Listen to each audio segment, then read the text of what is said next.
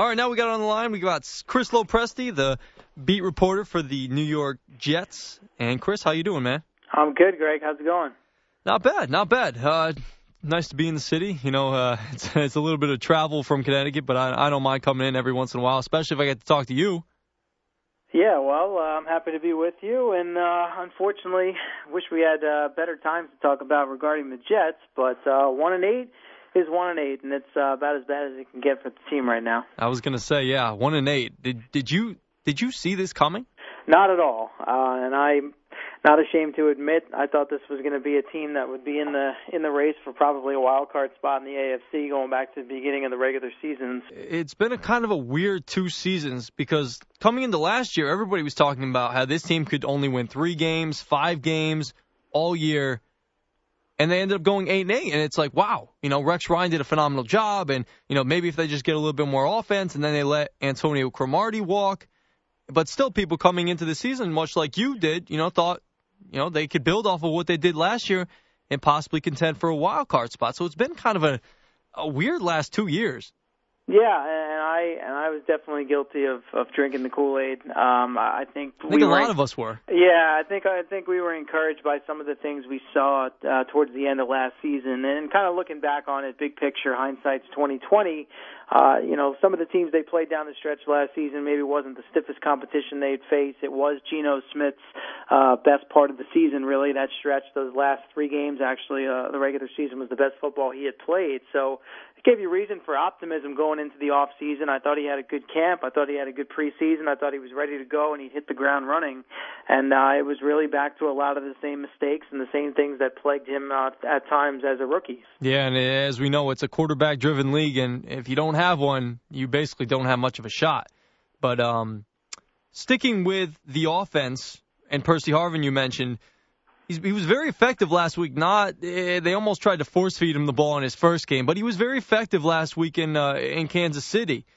Do you expect more of the same this weekend and maybe going forward? And did you like this move that the Jets made? I did like the move, and I was actually very opposed to some of the criticism the Jets were getting the time they made the move. People saying, "Oh, it's too little, too late. Why would you make the move now?"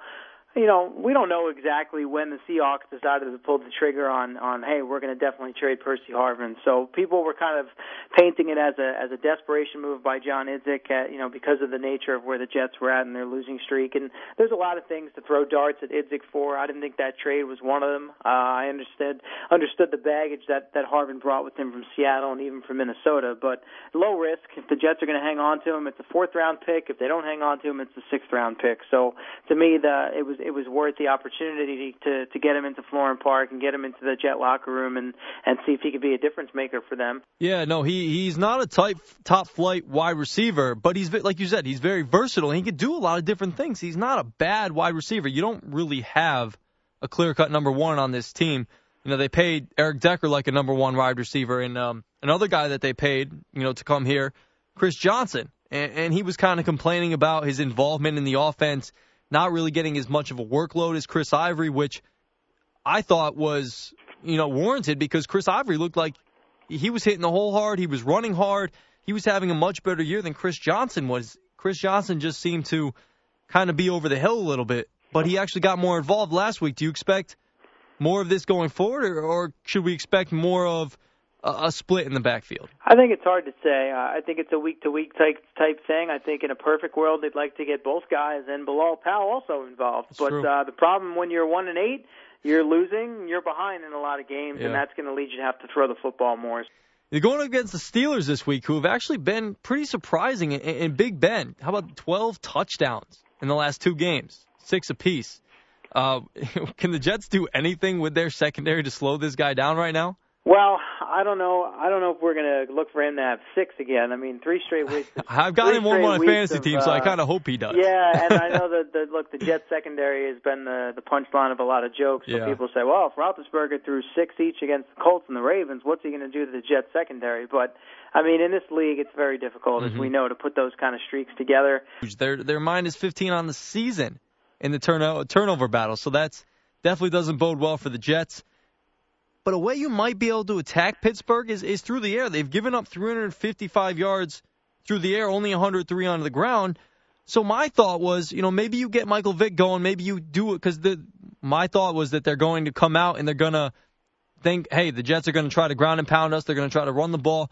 Why not get Vick a little bit, kind of treat him like a rookie quarterback almost, get him some easy completions in the you know in the beginning of the game so they don't go three and out. Maybe move the ball a little bit, a couple screens, couple slants, play action fake, get things going, get the offense moving a little bit, and maybe you'll be able to make some hay with the running game so you won't get down so quickly, and maybe they'll actually be able to utilize Chris Ivory and Chris Johnson. Yeah, I mean, look, the one thing we know about a Marty Mornhinweg offense is he's going to want to throw the football. I mean, the, yeah. the Jets are up there. And look, you, you, the stats wouldn't lend to that. They're dead last in passing yards, number three in, in run in the run game. Yep. But uh, Mornhinweg likes to throw it. So I think again, what's what's happened to the Jets in a lot of these games is, you know, it's okay if they win the win the coin toss and they defer, uh, the opposing offense comes right down the field. We saw it last week in Kansas City. You go back to the home game against the Bills a couple weeks ago. They won the toss. Rex decided, okay, we'll receive. Geno and company went three and out, and then he had th- the next three possessions were all interceptions. Yeah. So uh, they they just continue to shoot themselves in the foot. Uh, again, I, I do think sure they they would love to find a way to you know uh, expose this Steelers secondary, find a way to throw the ball and put some put some yards and some points on the board. They just haven't been able to do that on a consistent basis. All right, Chris LoPresti, man, thank you so much for coming on and uh, taking a couple minutes and talking to me. My pleasure. Thanks for having me. All right, man.